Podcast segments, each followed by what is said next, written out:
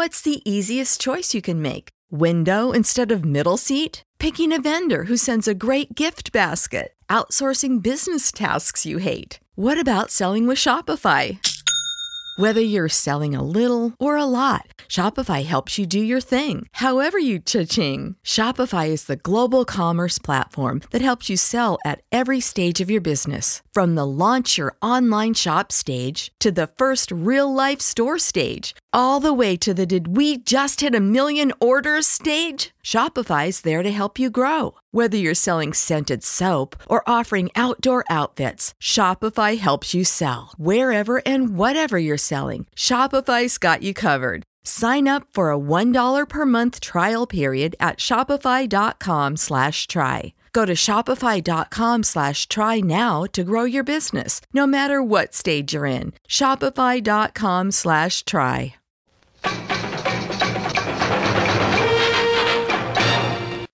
Good morning. Good morning. Good morning, Mr. Scrooge. Morning, Mr. Scrooge. Morning, Mr. Scrooge. Morning, Mr. Scrooge. Ah, humbug everybody. Good morning, Mr. Scrooge. Well, the meeting will come to order if you please. Are all the advertising people represented here? Everyone except Amalgamated Cheese. Amalgamated cheese.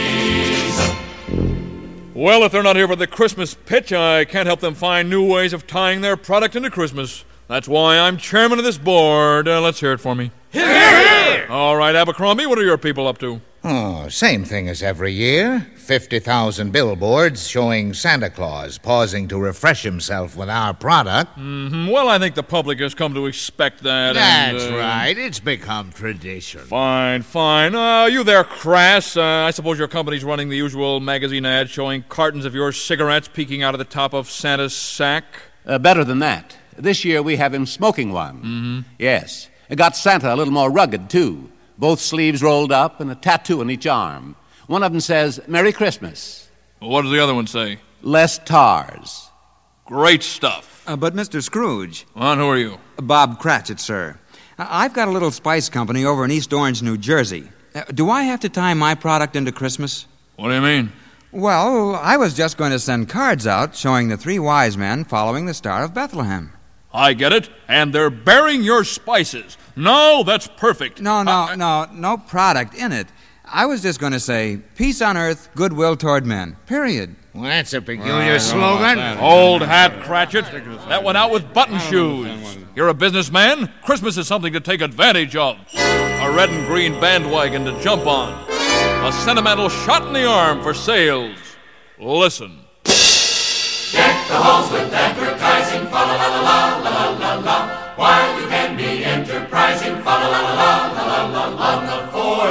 Of Christmas, my true love gave to me four bars of soap, Three cans of peas. two breakfast foods, and some toothpaste on a pear tree. On the fifth day of Christmas, my true love gave to me Five tubeless tires. four quarts of gin, Three cigars. two cigarettes, and some hair tonic on a pear tree. Chestnuts roasting. Say, Mother, as sure as there's an X in Christmas, you can be sure those are Tiny Tim chestnuts roasting. Tiny Tim chestnuts are full bodied, longer lasting. This visible shell protects the nut. Now with XK29 added for people who can't roast after every meal. Tiny Tim, Tiny Tim, chestnuts all the way. Tiny Tims roast hot like a chestnut hot.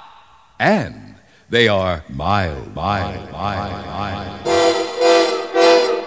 Get the halls with advertising, fa la la la la la la la. Tis the time for merchandising, fa la la la la la la la. Profit never needs a reason, fa la la la la la la la. Get the money, it's the season, fa la la la la.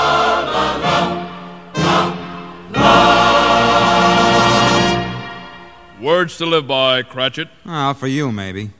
Can't you just wish someone a Merry Christmas uh, for the pure joy of doing it? Why? What's the percentage in that? Let me show you how to make Christmas work for you. We wish you a Merry Christmas. We wish you a Merry Christmas. We wish you a Merry Christmas. And please buy our beer. There you go, Cratchit. That's Christmas with a purpose. I know, but wait a minute. Don't you guys make enough profit the other 11 months? Christmas comes but once a year. Funny thing you should bring that up. That's exactly the point I was about to make. Hit it, boys. Christmas comes but once a year, so you better make hay while the snow is falling. Oh, that's opportunity calling you. Jingle bells, ba-da-ba-da-ba, now. Rub your hands, December's here. What a wonderful time to be glad and merry. Just so you're mercenary too. Buy and add and show all the toys, show all the toys up on the shelf. Just make sure that you get a plug, you get a plug in for yourself. A Christmas comes but once a year, so you better cash in while the spirit lingers. It's slipping through your fingers, boy. Uh, Don't you realize Christmas can be such a monetary joy?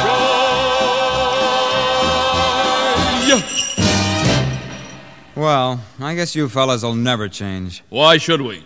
Christmas has two S's in it, and they're both dollar signs. Yeah, but they weren't there to begin with. Huh? The people keep hoping you'll remember, but you never do. Remember what?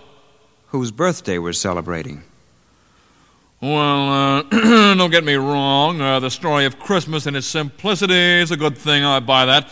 It's just that we know a good thing when we see it. But don't you realize Christmas has a significance, a meaning? A sales curve. Wake up, Cratchit. It's later than you think. I know, Mr. Scrooge. I know. On the first day of Christmas, the advertising's there.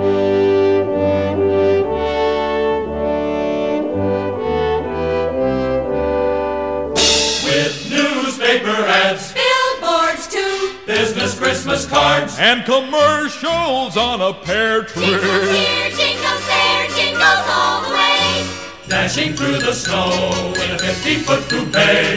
O'er the fields we go, selling all the way. Deck the halls with advertising. What's the use of compromising? Fa la la la la, la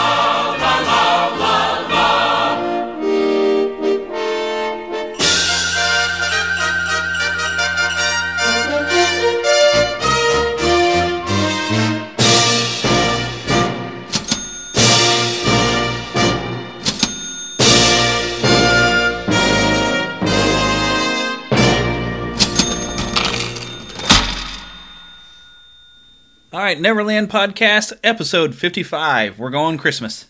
Merry Christmas! What is this? Up to Neverland! Ho, ho, ho, ho, ho! Come in and know me better, man. Ho, ho. Merry, Merry Christmas. Merry, Merry Christmas. Merry, Merry Christmas. Merry, Merry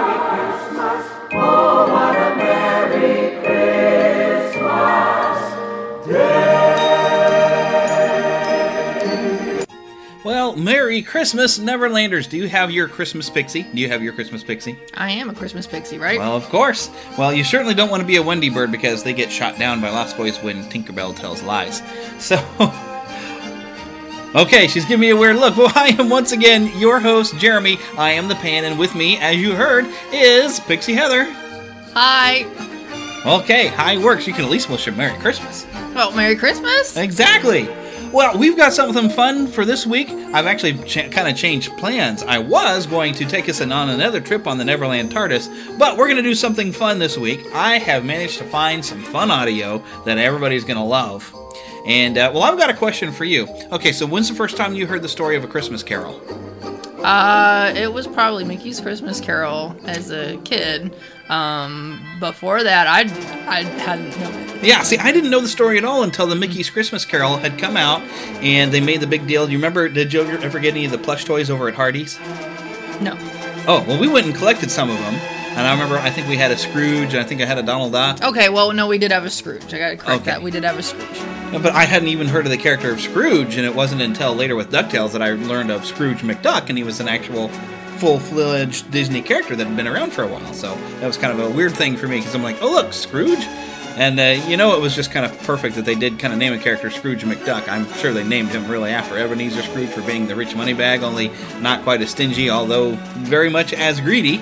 But we love Scrooge McDuck anyway. Yeah, when DuckTales came out, it took me a little while to adjust to that too, because I thought, oh, Scrooge is the bad guy, right? Right? All right. Well, but he was nice at the end of Mickey's Christmas Carol. Well, yeah, but it was a different setting, so. Yeah. So the, the first exposure that people of our generation probably had to Dickens' The Christmas Carol was through Mickey's Christmas Carol. And so we're going to talk about that. of course, the, a little bit about the story of Christmas Carol. We had some fun kind of intro music that's uh, kind of a nice way of getting a little bit of Christmas Carol kind of feel.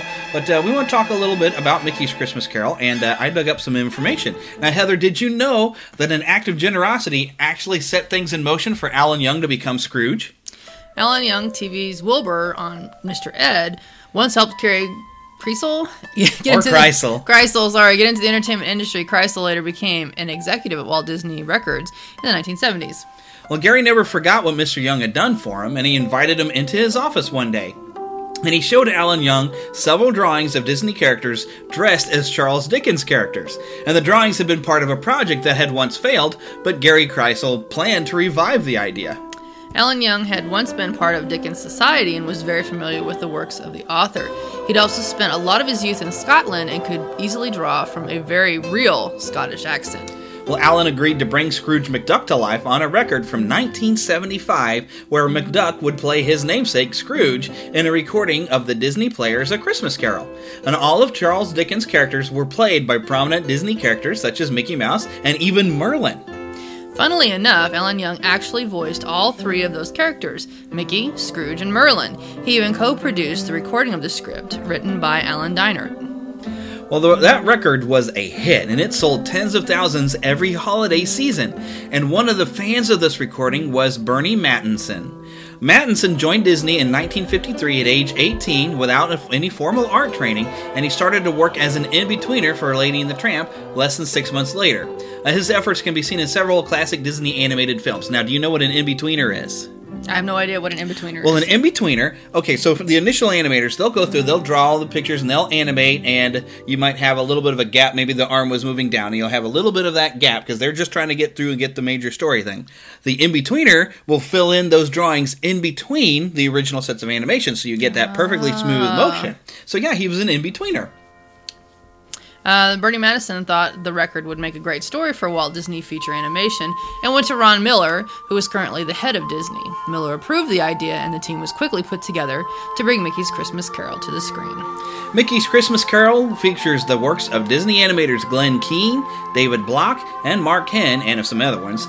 And they all had to reference Mickey and Mickey and the Beanstalk since Mickey hadn't been seen on the big screen in 30 years. This was also the first time Alan Allwine voiced Mickey Mouse. Or Wayne, excuse me. Wayne Allwine. a bunch of Mickey Mouse fans just went, boo! I'm sorry. But yeah, so this is like, and Wayne Allwine, well, he was Mickey for a long time. He was the third Mickey Mouse voice. Oh, okay. which was awesome. I, I think he did a great job, and uh, his passing was a sad thing, and it was even fun that his wife was Minnie Mouse. Yeah. So really, That's really, cool. yeah, it was really cool. But okay, so we were talking about this 1975 recording. Okay, yes? Guess what I have? You have the recording. Yes, I have the 1975 recording. But before that, I even when I was looking up some information, I found the making of Mickey's Christmas Carol. So this is going to be a long show, but it's going to be fun. And we're going to first we'll hear about the making, so get a, a bit more information probably than what I just found, and then we'll actually hear the old 1975 LP. I'm excited. Are you? Uh, sure. Yeah. Well, you're just a bright ray of sunshine and happiness. Just call me Eeyore. Yeah, okay. Well, we try to call you Pixie Heather, but Yeah. Eeyore you may be. Yeah. All right, but anyways, buckle up, kiddies. that We're in for a wild ride. It's going to be fun. To Disney and beyond.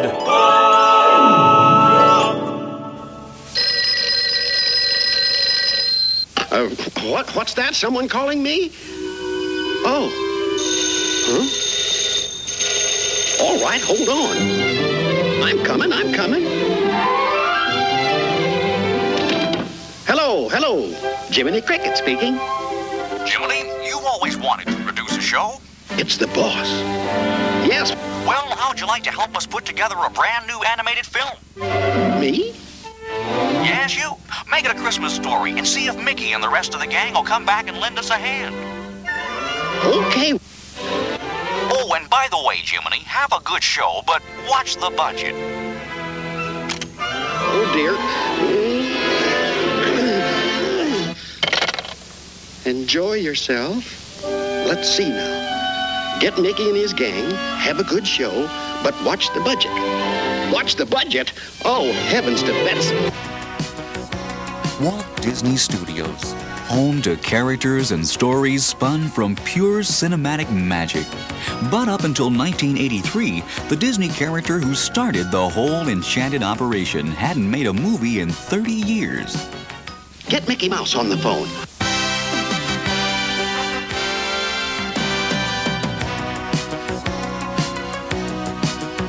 Rounding up an all star animated cast for Mickey's Christmas Carol was only the beginning. A production team of artists and technicians would have to be gathered to create a film that would stand proudly next to the Disney animated classics of the past.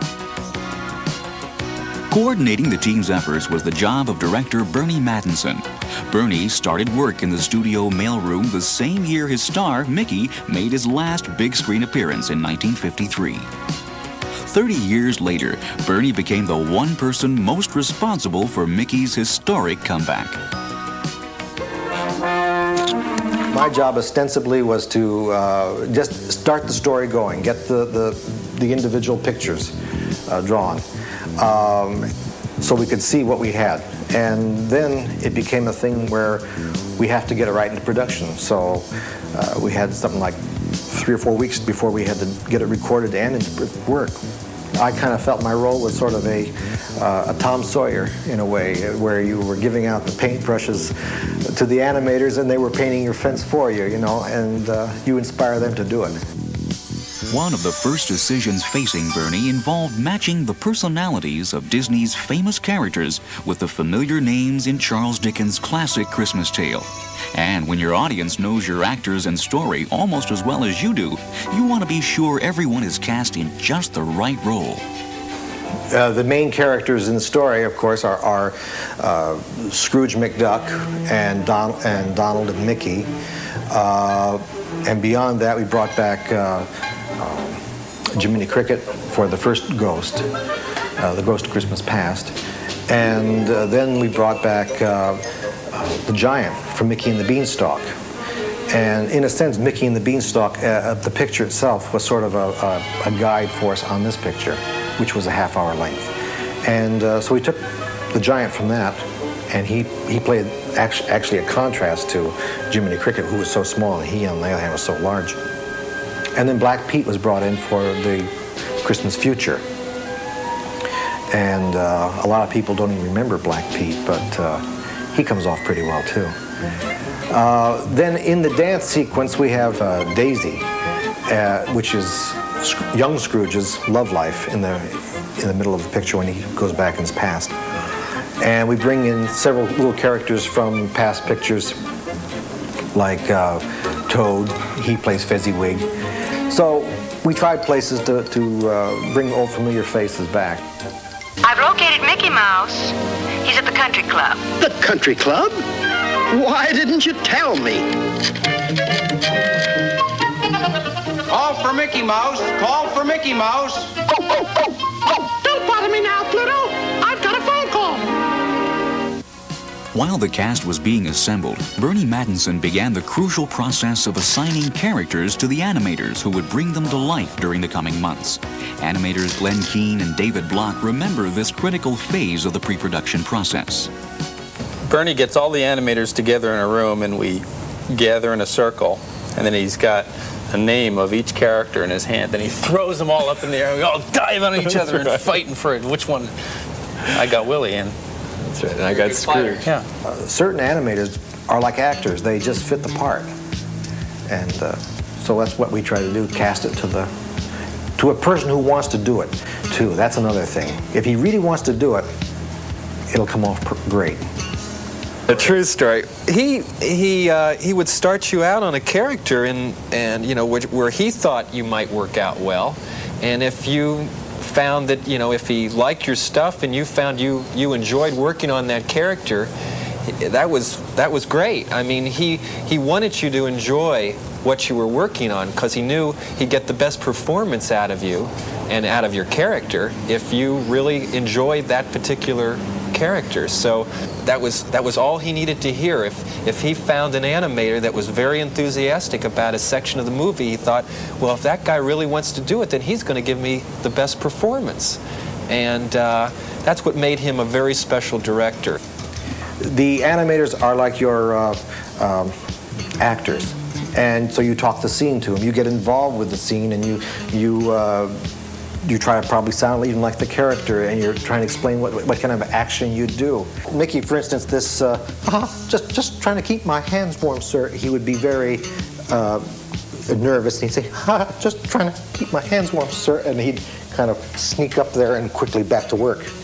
Uh, that's, that, that would be Mickey, you know. He would not ever be stand up and tell him off or anything.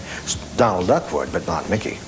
That's right, not Mickey. We all know Mickey's easygoing nature. Almost everyone has a storehouse of childhood memories featuring this thoroughly appealing oh, personality. Look at all the wonderful things to eat. And from the first pose Mickey struck in his 1928 debut in Steamboat Willie, that special personality has captured the imaginations of audiences worldwide. Walt Disney explained his favorite cartoon creation as just a nice fellow who never does anybody any harm. Why, he's even been faithful to one girl, Minnie, all his life. Mickey is so simple and uncomplicated, so easy to understand that you just can't help liking him. Through 118 Mickey Mouse cartoons and two feature films, moviegoers not only understood this everyman of a mouse, they loved this uncomplicated hero. It was just this quality of constant, unassuming goodwill that made Mickey the perfect choice for the role of the overworked, underpaid Bob Cratchit in Mickey's Christmas Carol. While Mickey's personality remained unchanged over the years, his appearance evolved along with the constantly improving technique of the Disney animators. And befitting our perpetually youthful star, the artist chosen to animate Mickey wasn't even born when the mouse made his last movie. Well, in the animators, uh, Mark Henn proved terrific when it came to Mickey and to Jiminy Cricket. He always wanted to do Mickey, and uh, he hadn't animated very much before, and he had done a test that was very promising. So we said, well, try some. And he started doing it, and he just blossomed. And uh, the Mickey we've got here, I think, stands up to the, the old pros of the past. And whenever an animator like Mark wants to take a look at how those past Disney masters might have handled a particular sequence or action, they come here to the Animation Research Library. Contained in aisle after aisle are examples of Disney animation dating back to the studio's earliest cartoons. If it can be imagined, it's probably been animated, cataloged, and filed here somewhere. For an animator, the research library is a goldmine of resources and inspiration.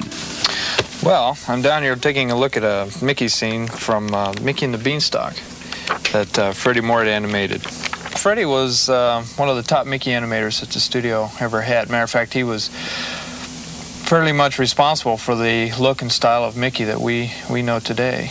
And uh, so he's kind of the pioneer of Mickey. What Freddie came up with was a lot more fluid shape in the body. And which allowed for a, a lot looser, freer kind of animation, a little more expressive in that sense. And then with the addition to the pupil eyes, then they were able to get a little more expression, you know, than what they had with the shoe button eyes. But basically, that's the biggest change or evolution as far as Mickey goes. Well, he's become more than just a cartoon character, and I think that has a lot to do with it. And people think of him as a friend, and uh, I think they're just happy to see him back again, you know. And I think that has a lot to do with uh, the fact that he's just more than just the drawings on paper, you know, but he, he represents a, a, a, a style, uh, a personality that, you know, a lot of people like. He's just a very likable person and uh, mouse, and I think, you know, it's good to see him back at work again. I thought you were Pluto. And like any other movie star since the dawn of talkies, Mickey's personality depends not only on how he looks, but how he sounds.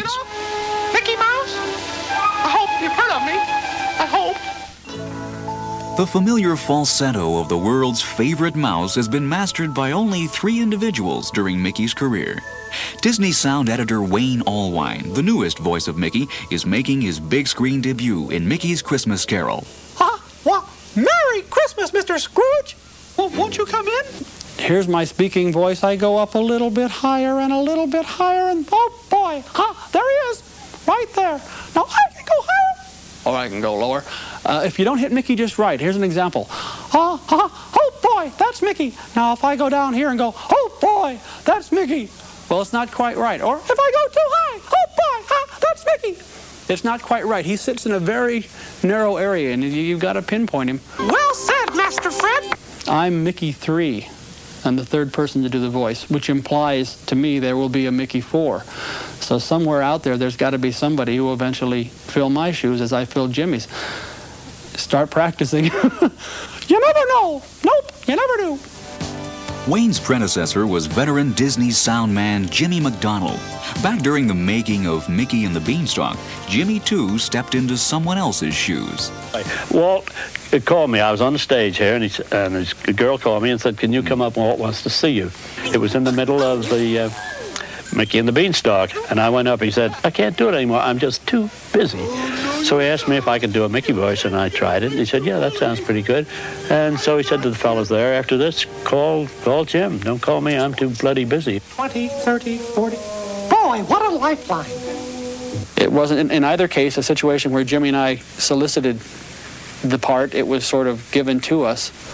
It, it's, it's very, very strange, though, the succession goes from Walt to Jimmy, who was a sound effects man, to myself, who was another sound effects man. And strangely enough, it just happened to be the fellow they picked to learn Jim's job as a sound effect. I know that one day I was doing something, and Walt came on the dialogue stage, and uh, I was doing something, and when Walt left, he turned around to the fellows and he said, "Hey, don't forget I do Mickey's voice too."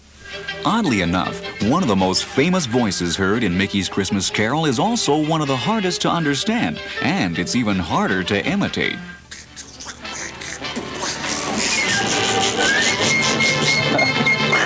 In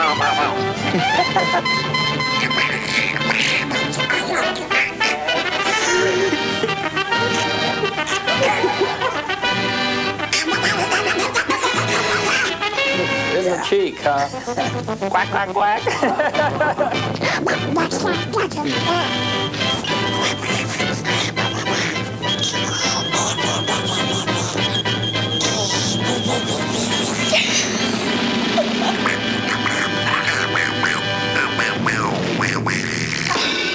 Nice try, folks. But no one rivals the original voice of Donald Duck when it comes to sounding mad. Don't get mad. I never get mad. No, you never get mad. That's right. I'm an actor. You're an actor, and that explains it all. For Donald's entire 50 year showbiz career, Clarence Ducky Nash has supplied the unforgettable squawk behind the world's favorite feathered hothead. He has all the, uh, I say, attributes of a human being who expresses sorrow, sadness, and a little mischief, a lot of laughter. Now here's your trick. Down, boys. Yeah, we're pals. That's right. Ducky and Donald debuted in a Disney cartoon titled The Wise Little Hen in 1934, and they've been quacking up audiences around the world ever since. Unlike Mickey, no one ever accused Donald of being just a nice guy. The style and temperament of this volatile duck made him a character the Disney animators could really stretch their wings with. Donald's quick boiling temper and unmistakable voice made him an all time favorite with audiences, too. He starred in no less than 128 cartoons and in some of Disney's most innovative animated features. In 1937, Donald co starred with the lovely Donna Duck, who later became Daisy Duck and became a calming influence in Donald's hectic life. A good thing, too, because one year later, three mischievous new arrivals entered the picture Donald's nephews. Clearly, Donald was a character audiences could sympathize with. But would there be a spot for an irascible star like Donald in Mickey's new film? There's a nice part for you, too, my fine feathered friend. Donald? Don't tell me Donald is. Yes, Mr. Cricket. Donald's on vacation. Oh, no. I'm afraid so, Mr. Cricket. Oh, the problems of a producer.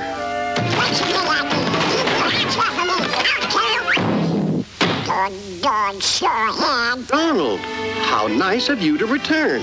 Don't bother me, you little stuff butterfly. I'm my vacation. Donald, my boy, this show will be a vacation. With Donald about to be offered the role of nephew Fred, the team turned its energy to the part of Ebenezer Scrooge. In an inspired bit of typecasting, the role went to Disney's money-loving star Scrooge McDuck.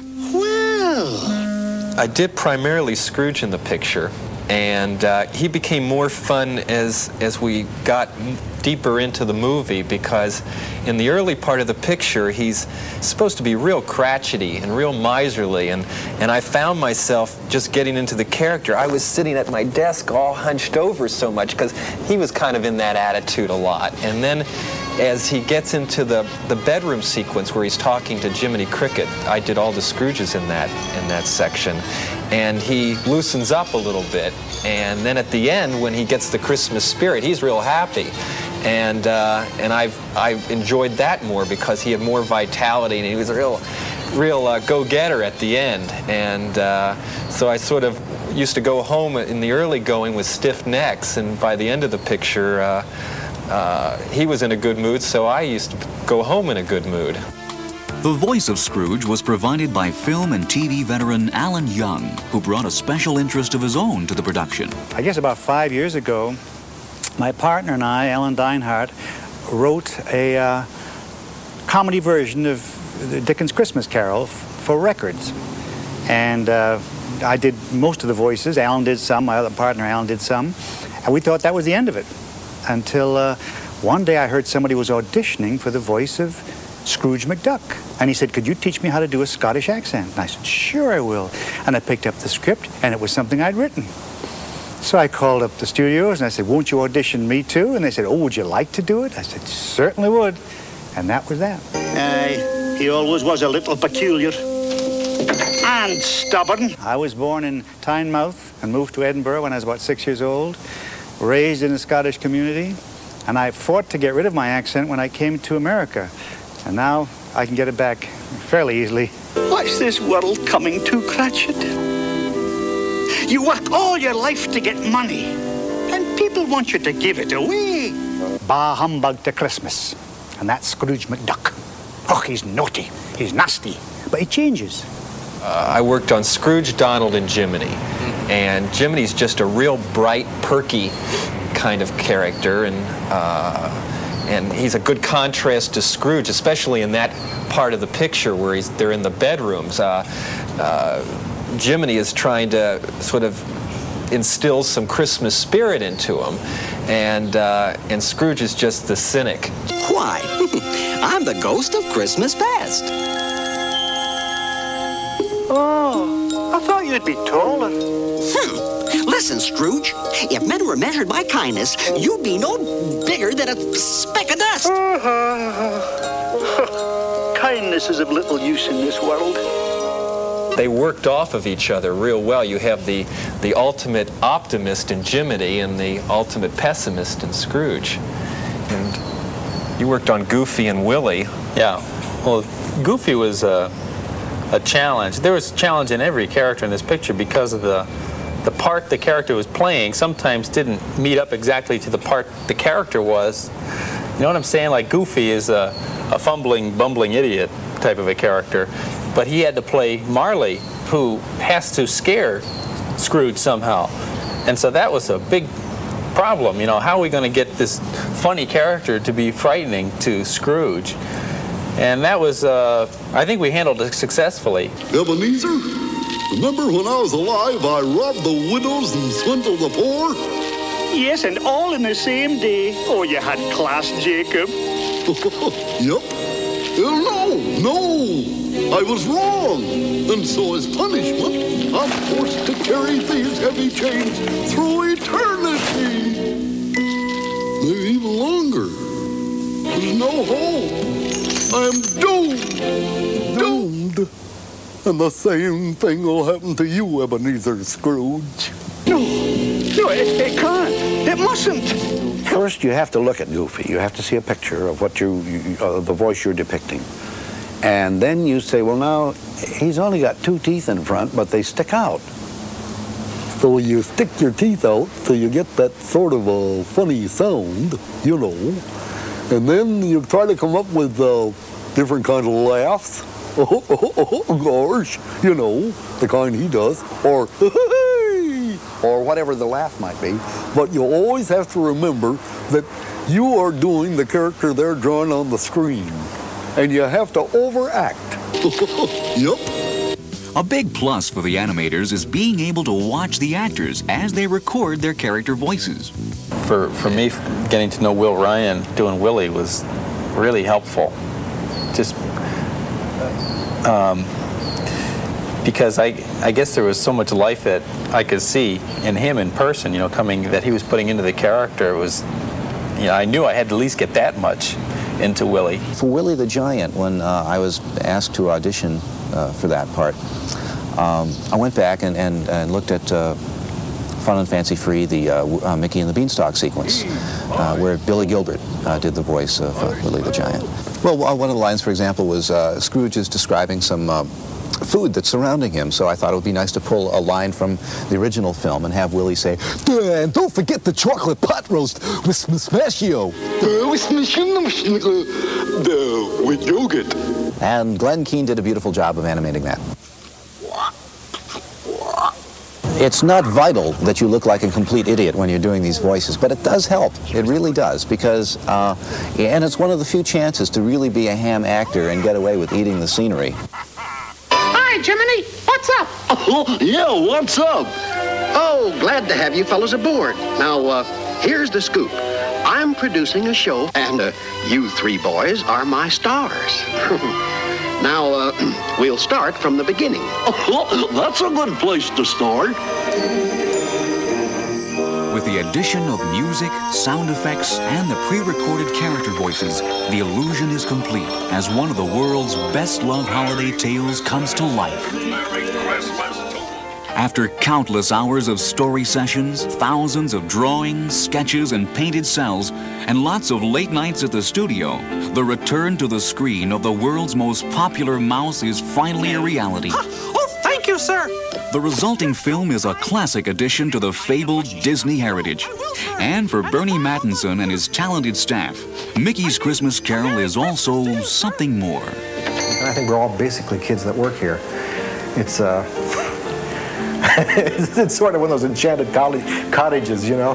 And uh, I don't think we ever think of ourselves other than, than kids. And I look at executives walking by and, and they have these nice suits on and so forth, and I'll think, what are those guys working here for? This is for us kids, you know. And God blesses everyone. And so the story ends. Fade out, the end. Whew, what a job.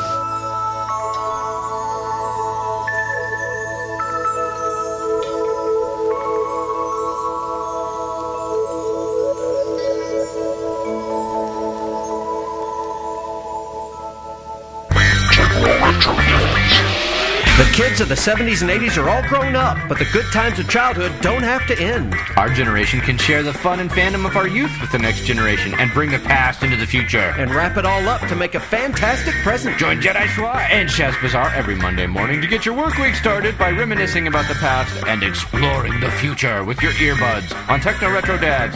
So find us on iTunes, Facebook, Twitter, or on TechnoRetrodads.com, part of the Shot Glass Digital Network. I'm going to tell you a story. It's about Christmas. Oh, it's not the usual Christmas story. This is a scary one, all about witches and ghosts. It was London on a cold and bitter morning the day before Christmas, and I, Ebenezer Scrooge, was walking to my counting house. Merry Christmas! Merry Christmas to one and all! Give a penny for the poor. Penny for the poor. Hmm, December 24th. Just seven years ago today, my partner, Jacob Marley, died. Old Marley. He robbed the widows, stole from the orphans, swindled the poor. they don't make men like Marley anymore. In his will, he left me enough money to pay for his tombstone. and I had him buried at sea. Oh, he'd have been proud of me. I was greeted by my faithful clerk, Bob Cratchit. Good morning, Mr. Scrooge. Cratchit, what are you doing with that piece of coal in your hand? Uh, uh, I was going to put it in the stove. You put a piece of coal in the stove last week. What are you trying to do? Raise tomatoes? No, I was just trying to thaw out the ink. Bah! Get on with your work. Mr. Scrooge, uh, tomorrow is Christmas, and I was wondering if I could have half a day off. Christmas, eh? Well, mm, I suppose so. But I'll dock you half a day's pay. Now, let's see. I pay you two shillings a day. Two shillings and a halfpenny, sir. Oh, yes. I gave you that raise three years ago. Yes, sir, when I started doing your laundry. All right, Cratchit. Get busy while I go over my books. Oh, and here. Here's another bundle of shirts for you. Yes, sir. Mm, let's see. Macduff owes me. I owe McDougal. ah, money, money, money. The only thing that counts with me is money. Ah, the only thing I'm counting on is cash. The happiest time of day is when I put my coins away, lock 'em up, bolt the door, and dream about my stash. As a philanthropic fella, I'm a failure. But as a miser, I'm a smash.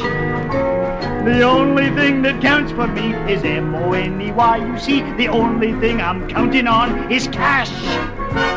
The only thing that counts for him is money. Money! The only thing he's counting on is gold. Uh-huh.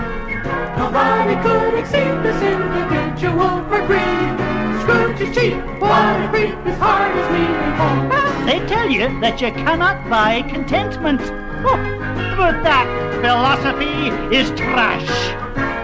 The only thing that counts with me is M-O-N-E-Y. You see, the only thing I'm counting on is cash. The only thing that counts with him is money. Money! The only thing he's counting on is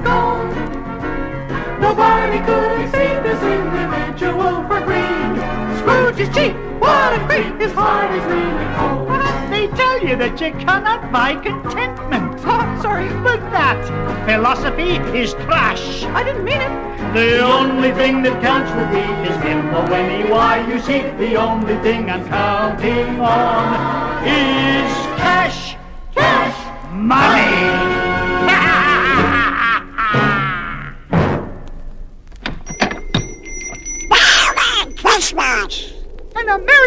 To you, Master Fred. Where is my Uncle Scrooge? I want to be buying together. Who's there? Oh, nephew, what do you want? Tis a work day, you know. Merry Christmas, Uncle Scrooge. Humbug, I say. Bah, humbug. I'll tell you what Christmas is. It's just another work day. And any jackanapes who thinks else should be boiled in his own pudding. Oh, but Mr. Scrooge, is it your intent to work on Christmas? Right. You keep Christmas in your way, and I'll keep it in mine. Ah, come on. But, sir, Christmas is a time of year for giving, a, a, a time to be charitable, a time to be with one's family. I say, bah, humbug. I don't care. I say Merry Christmas. Merry Christmas. Well said, Master Fred. Cratchit, what are you doing? Uh, just uh, trying to keep my hands warm, sir. And what are you doing here, nephew? I've come to invite you to Christmas dinner. Oh. I, uh, I suppose you're going to have a plump goose with chestnut dressing. Yes. And will you have plum pudding and lemon sauce? Yes. With roast squab and pickled raisins? Yes, yes. And candied fruits with spiced sugar cakes? Yes, when you come. You daft man, you know I can't eat that stuff. Out, out, out! But, sir, Master Fred has brought us a Christmas wreath.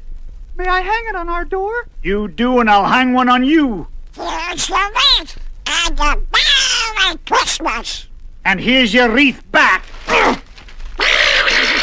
and bah humbug! Merry Christmas! And a bah humbug to you! that boy Fred, always so full of forgiveness and, and love. Yes, he always was a little weird. I'll tell you how Christmas ought to be. Everybody ought to get up early. But not to see the presents neath the tree. If Christmas cheer they're looking for, a cup of tea's enough to pour. That's the way Christmas ought to be. How about a Christmas stroll this morning? A walk to work is healthy, all agree? Let's cut out this Good Neighbour Day and add another Labour Day. That's the way Christmas ought to be.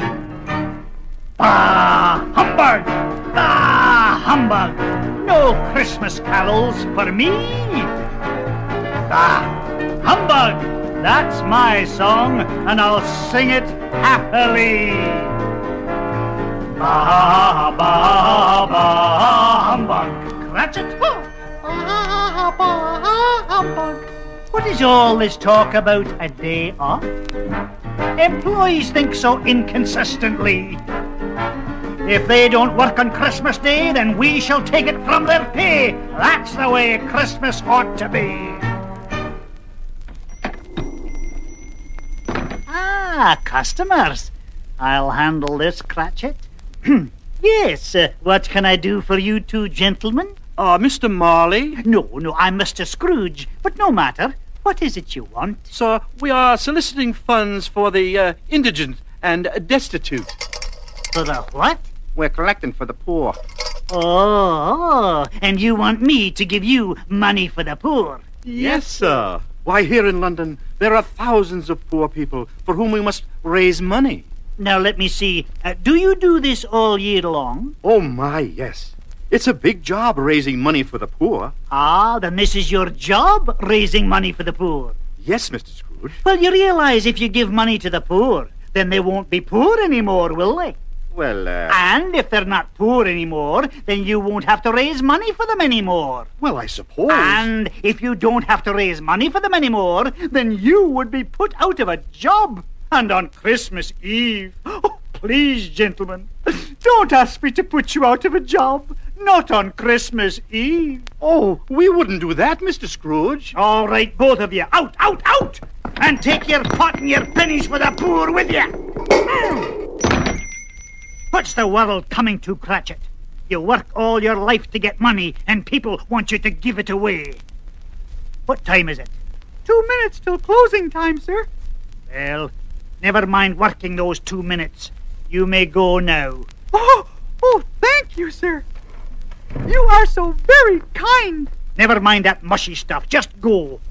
Now you can come in two minutes early the day after Christmas to make up the time. I will, I will, sir. And a bah humbug to, I mean, a Merry Christmas to you, sir. At length, the hour for shutting my counting house arrived, and with an ill will I put on my great coat and carefully locked the door. Outside, fog and darkness had set in, and it was bitter cold. As I walked the crowded street, I took no notice of the merry people hurrying home to their loved ones. Like you way for a penny, sir? I'm used to this fog, you beggar. I can find my own way.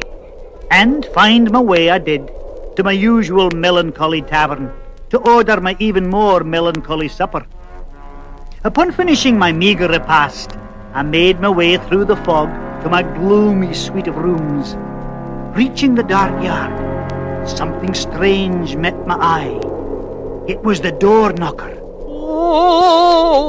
For a moment, the door knocker took on the face of my late partner, Jacob Marley. I pinched his nose. Oh! That's smart. No, that can't be. Door knockers don't speak. It, it, it, it's simply a fragment of my imagination. It's a fignation of my it's- Bah! Humbug! I was understandably shaken by this ghostly vision. As I walked upstairs, I heard what seemed to be footsteps close behind me. They seemed to be dragging something. Chains, it would appear. No, no, it's it's imagination. Yes, a fadgement of fidge. Uh, figgles of my fadges. Uh, Oh, here's the door. I hurried into my room and shut the door. And locked it. And chained it. And bolted it. Ah.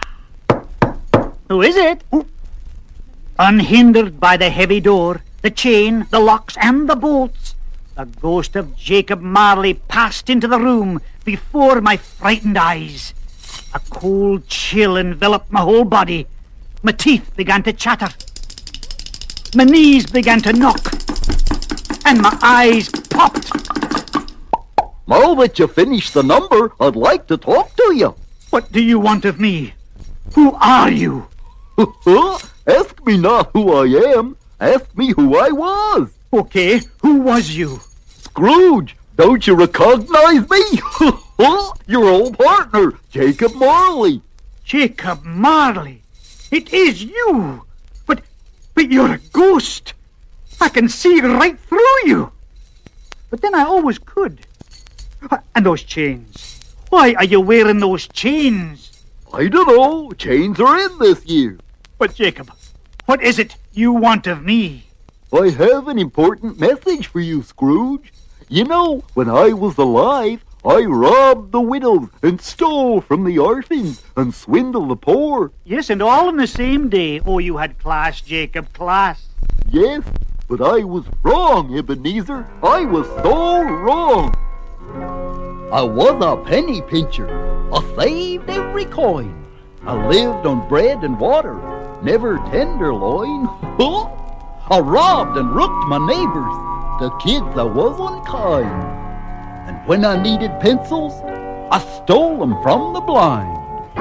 Alas, it's much too late for me, Ebenezer, cause I didn't find out in time that being tight is not alright. Now I must wear these chains at night. That's why I'm a singing you the song. being tight is not alright, Ebenezer is all wrong. so stop and take a look now, before it's too late. For when you die, your chains will be a mighty heavy weight. So when the spirit beckons, better do as you are told. Remember, Ebenezer, you're getting very old. It may not be too late for you, Ebenezer, if you'll only find out in time that being tight is not alright. You needn't wear these chains at night. That's why I'm a singing you this song. Being tight is not alright. It's all wrong. Gosh. And so, as a punishment, Ebenezer, I'm forced to carry these heavy chains throughout eternity, maybe even longer. And they're very uncomfortable, double. And there's no hope. I'm doomed. Doomed. And the same thing can happen to you, Ebenezer Scrooge. No, no, it can't. It mustn't. Help me, Jacob. What can I do? Gosh, I don't know. Oh, uh, tonight you will be visited by three spirits, uh, ghosts. Listen to them, do what they say, or your chain will be heavier than mine. But Jacob, tell me why. I gotta go now. These chains are killing me. Ooh, ow, eesh. All right, Marley. Uh, look, uh, careful where you're going. Watch out for that first. Whoa! I, oh, God! Oh, oh, oh, Step. I was much shaken by this ghostly vision as I tried to go to sleep. It seemed I'd been abed only a moment when the clock started to strike the hour. I heard the ghostly, evil wind. Then appeared in the dim light before me a strange figure dressed in a pointed cap with moons and stars on it. He wore a dress-like cloak that fell well below his knees, clearly last year's fashion. Are you the spirit I've been expecting? Who are you? I pray thee, ask me not who I am, rather ask me what I am. Okay, what am you? I am Merlin, the magician. Look, Merlin, I'm in no mood for card tricks. I am the ghost of Christmas past. It is my intention to perform a wondrous feat of magic. I will whisk you into your past when you are but a youth, in a faraway time and in a faraway place. How will I get there? I am Merlin, and with my magical powers I will fly you. Come, take my hand. And with that we were through the window and flying over the darkened city. Suddenly it was light, and then I saw something I remembered from a long time ago. It was the Fezziwig cottage, just as I had remembered it. As I peered through the window, I beheld a Christmas party in progress. Old Mr. Fezziwig was playing the violin, and the children were dancing. One of them was me, as a lad. Oh, what a merry Christmas this is under the mistletoe. Candlelight and kids and kisses warm from the fire's glow. Pretty presents gaily wrapped there under the Christmas tree. What a happy holiday for you and me. Madeline, that little boy with the velvet suit, the button shoes and the beaver hat with a ribbon down the back. But that's me. Yes, your mother dressed you funny. But that was before you became a miserable miser, consumed with greed. Well, nobody's perfect. And there, there's the lovely Isabel. I was so shy, but I remember how much I was in love with her. Ebenezer. Ebenezer. Yes, Isabel? My eyes are closed, my lips are puckered, and I'm standing under the mistletoe. You're also standing on my foot. Oh, what a merry Christmas this is under the mistletoe. Candlelight and kids and kisses warm from the fire's glow.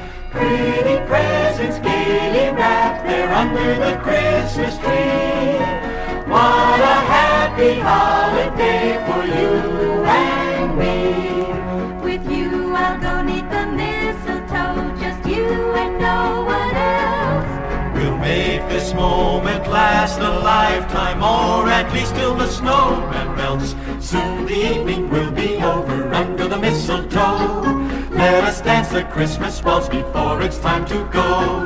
Years from now I'll still recall the night so long ago when a Christmas kiss you gave to me under the mistletoe. A score and five years have passed now, Ebenezer Scrooge. Look down there. Your first year in the counting house. Ebenezer. Yes, Isabel, what can I do for you? For years I've had this honeymoon cottage, Ebenezer. I've been waiting for you to keep your promise to marry me. Now I must know. Have you made your decision? I have. Your last payment on the cottage was seven minutes late. I'm foreclosing the mortgage.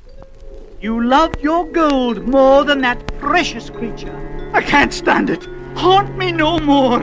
Take me home. And in a flash, I was back in my bed. Oh, I thought, 'twas but a dream. Here it was past two o'clock, and no spirit had appeared. There was no ghost, no Christmas past. The whole thing had been a bad nightmare. But then I became aware of a huge shadow appearing in my room. Suddenly, the room became light. and there was a giant of a man. I'm sorry I'm late, but uh, I had a problem with a little boy named Jack.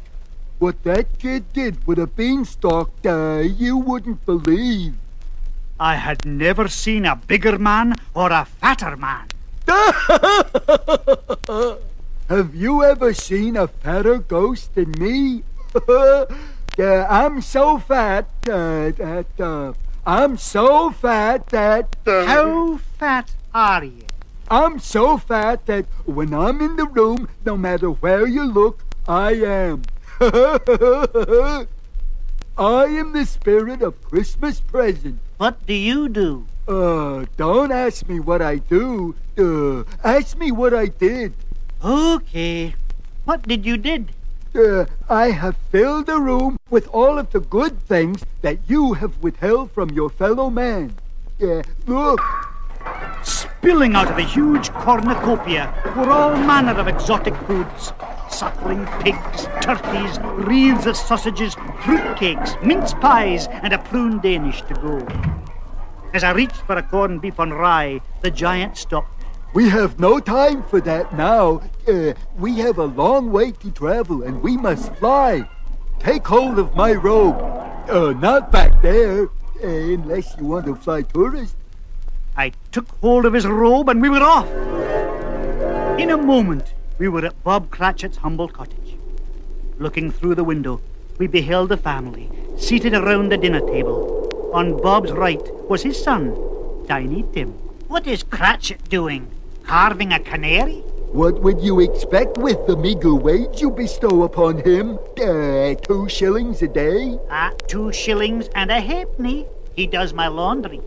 Listen, Ebenezer Scrooge. Uh, listen.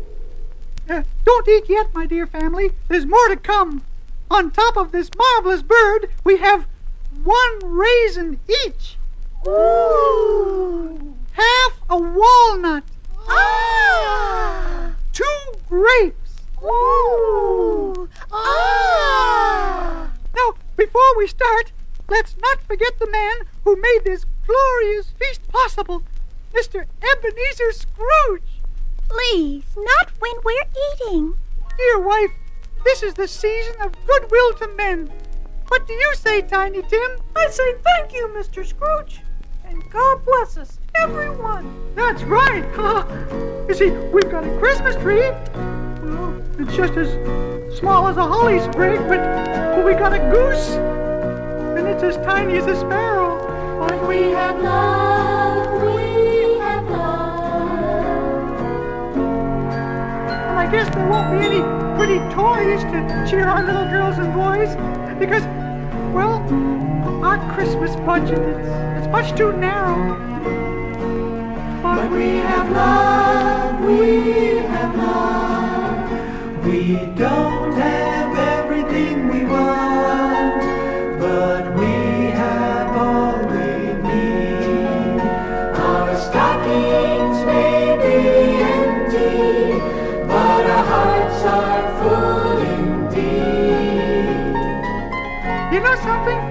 got a pudding.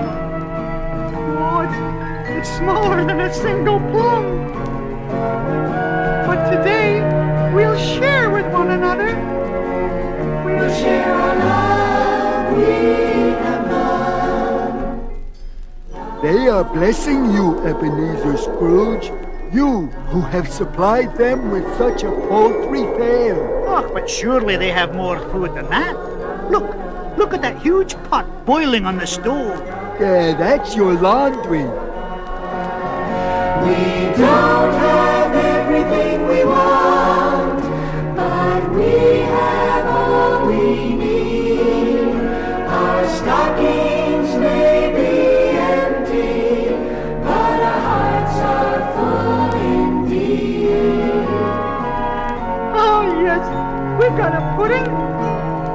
Unfortunately, it's smaller than a single plum. But today, we'll share with one another. We'll share our love. We have love.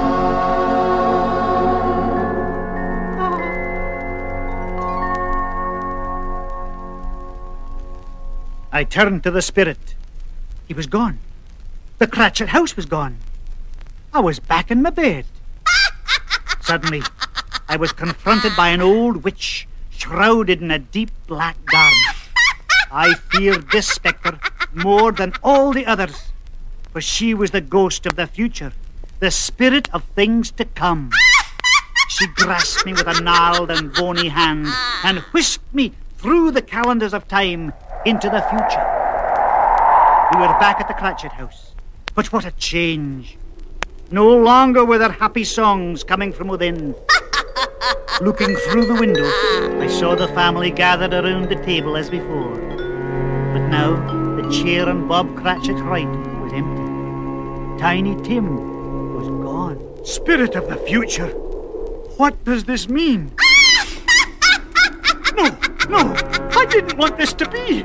I wanted Tiny Tim to get well. That sweet, darling boy.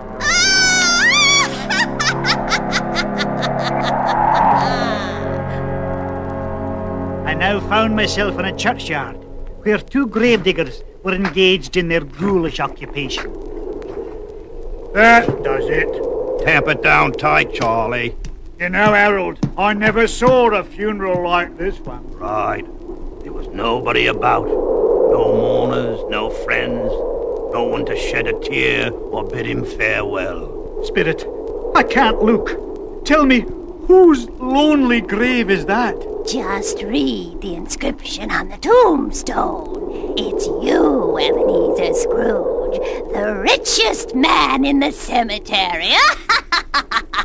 Oh, no, no, I don't want my life to end this way. I want another chance. The spirits of Christmas past, present, and future shall live within me. oh no, no, please, I beg you.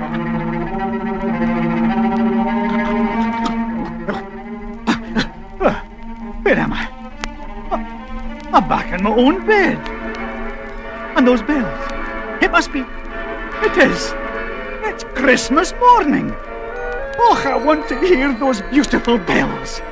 I want to see the morning. Yes, I can be a new man. I will honor Christmas in my heart and keep it all the year. Merry Christmas, everybody! What a glorious Christmas morning! What a glorious Christmas morning. What a day this is going to be. All over the world, the Christmas bells ring out the happiest of Noels. Let's all share this timely thought. It's better to give than receive. What a glorious Christmas morning after our Christmas Eve.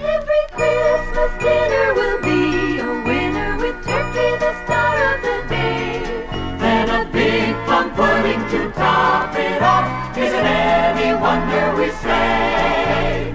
What a glorious Christmas morning, very happiest day of the year. When children's eyes have a special glow from joy that only a child can know. Oh, Saint Nick has come to call surprises up his sleeve. What a glorious Christmas morning after our Christmas Eve. Merry Christmas to you, madam.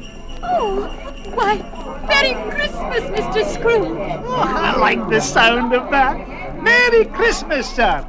Merry Christmas to you, Mr. Scrooge. Well, bless me. Good morning, gentlemen. Oh, well, well, good, good. Aren't you the two fine gentlemen who came to my office gathering money for the poor? Yes, but you never gave us a penny. No, and I'm not going to give you a penny. But how does 20 gold sovereigns sound to you? 20 gold sovereigns? Oh, no. Not enough. I thought so. Well, all right. 40 gold sovereigns. Oh, no, Mr. Scrooge. Still I- not enough. All right. 80 gold pieces. What do you say? Oh, I, I, I, Ah, you drive a hard bargain. 100 gold pieces and not a penny more. Here you are. Oh, thank you, Mr. Scrooge. Thank you, and Merry Christmas to you. They won't know me. They won't know me. They won't recognize the miser they abhor. They won't know me. They won't know me. I'll be someone they can practically adore. They won't know me. I'll be homey, like a grandpa with a kitty on my knee. With a smile upon my geezer, they'll say that's not Ebenezer. They won't know me. Let's all share this timely thought. It's better to give than receive. What a glorious Christmas morning after our Christmas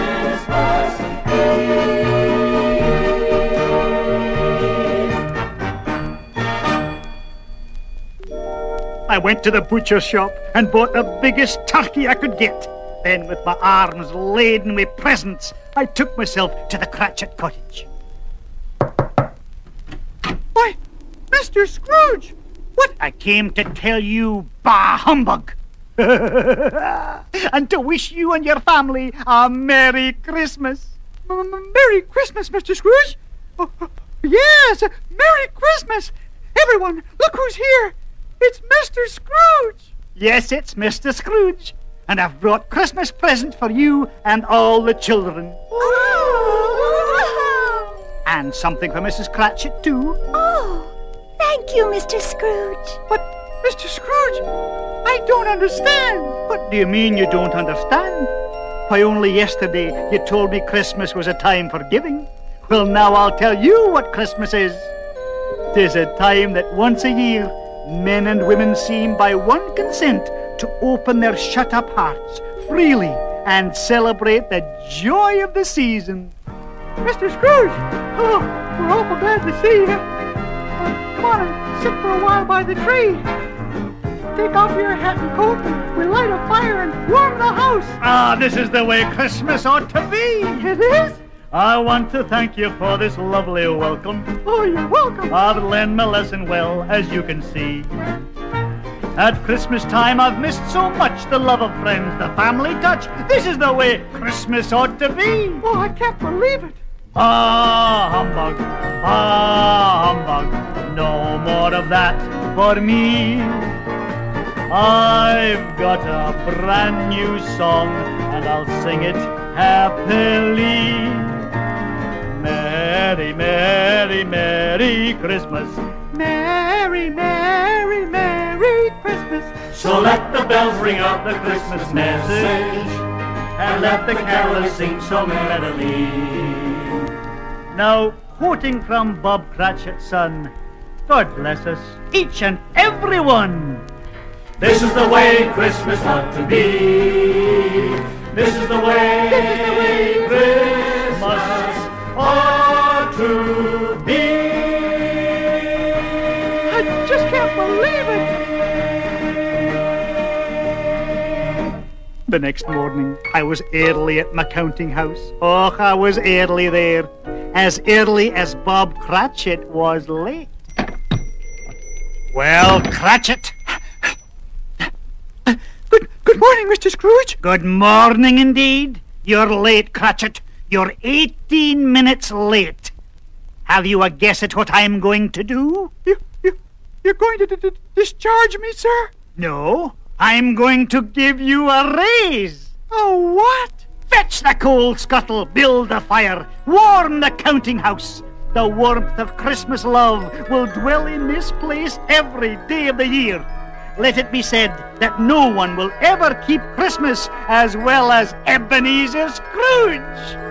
Let's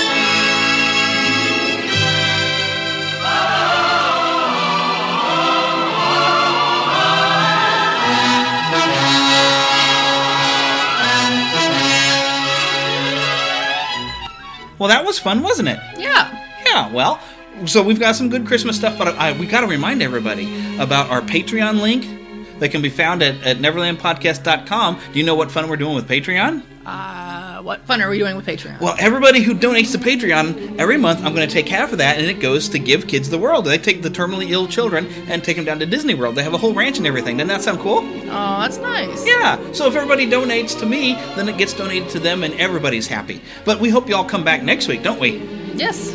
yeah, we'll we'll give you one word answers, and you can be smiling. That's fun. Um, I'm not giving you much to go on here, but anyways, Merry Christmas. Have a great week. We are going to have a show next week, and I'm still going to have some Christmas fun. I think next week because it's so close to Christmas. Why should I change anything? But anyways, Merry Christmas, everybody, and God bless. Merry Christmas. Thank you for listening to the Neverland Podcast. Please subscribe and rate the show on iTunes, Stitcher, and Blubrry. We love to hear from you on twitter.com slash neverlandpcast and facebook.com slash neverlandpodcast. Leave us a voicemail at 816-226-6492 and send email to podcast at neverlandpodcast.com. Join us next week and we'll once again go to Disney and beyond. The Neverland podcast is copyright Blue Band Productions and all original content belongs to the same. Other content is copyright of their respective creators and is used under Creative Commons license.